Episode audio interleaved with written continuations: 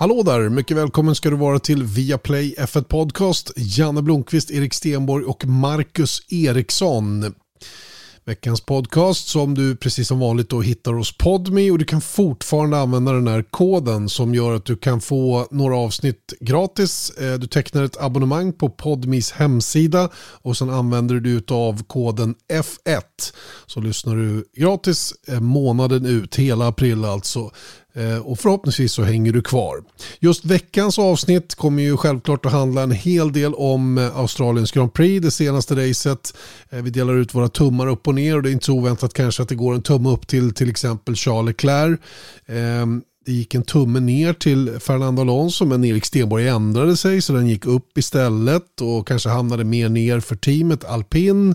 Eh, och ehm, det blir en massa snack om det här racet och känslan runt det som faktiskt blev ett, ett rekordrace på många sätt. 420 000 åskådare över fyra dagar eh, på plats i Albert Park, Melbourne. De var lite svältfödda där borta tror jag efter att ha missat det här racet då eh, både 2020 och 2021. Ett rykte som också förekommer, eller har förekommit under en längre tid nu, är ju eh, att Porsche och Audi är på väg in i Formel 1 från och med det nya motorreglementet 2026. Eh, det här ryktet har tagit fart ännu lite mer nu då det sägs att eh, framförallt Audi jagar att köpa sig in i ett team eller kanske till och med ta över ett team helt och hållet.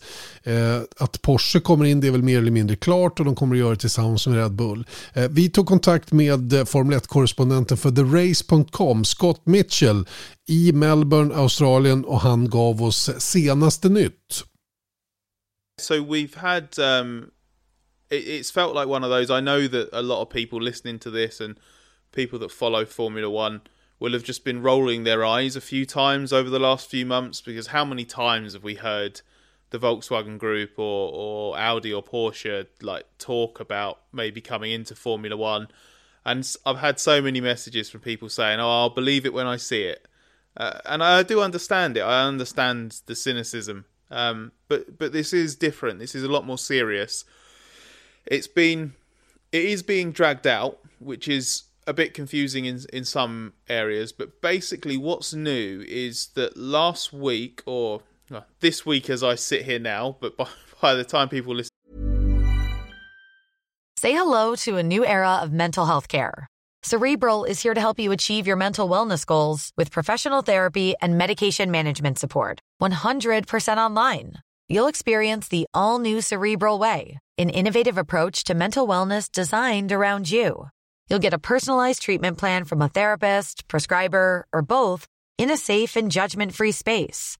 Your cerebral therapist or prescriber will outline a customized plan with clear milestones along the way so you can get to feeling your best. With Cerebral, you're not alone in your mental health journey. We're here to empower you to live a fulfilling life. So take that first step towards a brighter future and sign up today at cerebral.com slash podcast and use code ACasts to get 15% off your first month. Offer only valid on monthly plans. Other exclusions may apply. Offer ends July 31st, 2024. See site for details. To this, it'll be last week. Um, there was a meeting of uh, the the most senior board, board members of the, the Volkswagen Group, uh, Porsche, and, and and Audi, the the supervisory board, effectively, and they within that board meeting they they confirmed plans, potential plans to enter F1, and they haven't made a final decision yet so what that means, because it's a slightly slightly convoluted bit of phrasing from them, but what it means, I think, is that they have now decided internally how they would go about entering Formula One. So now the process or the the the onus is on Porsche and Audi to then go and finalize or see if they can finalize these deals or what they would need to finalize these deals. And then once there are finalized 2026 te- technical regulations, Porsche has its deal done, Audi has a deal done, that's when the Volkswagen Group would would commit 100% to these entries. And where that leaves us is um, Porsche, as I understand it, is as good as done with a, a deal with Red Bull to collaborate with Red Bull powertrains.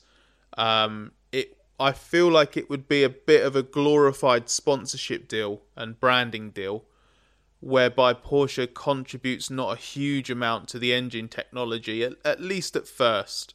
Certainly not so much on the internal combustion engine side, maybe a bit more on the energy recovery system.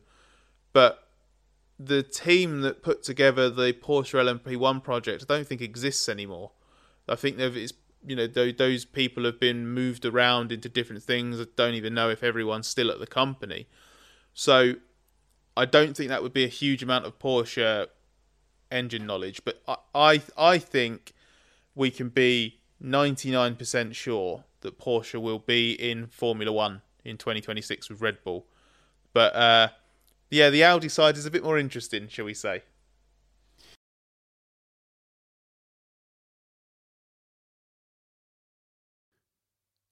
Ja, Scott Mitchell där alltså. Hela den här intervjun den hör du alltså i Viaplay F1 Podcast. Hela podcasten då finns på Podme. Så missa inte det nu. Eh, teckna upp dig för ett abonnemang och eh, häng med oss när vi eh, plockar ner och snackar upp F1-säsongen 2022.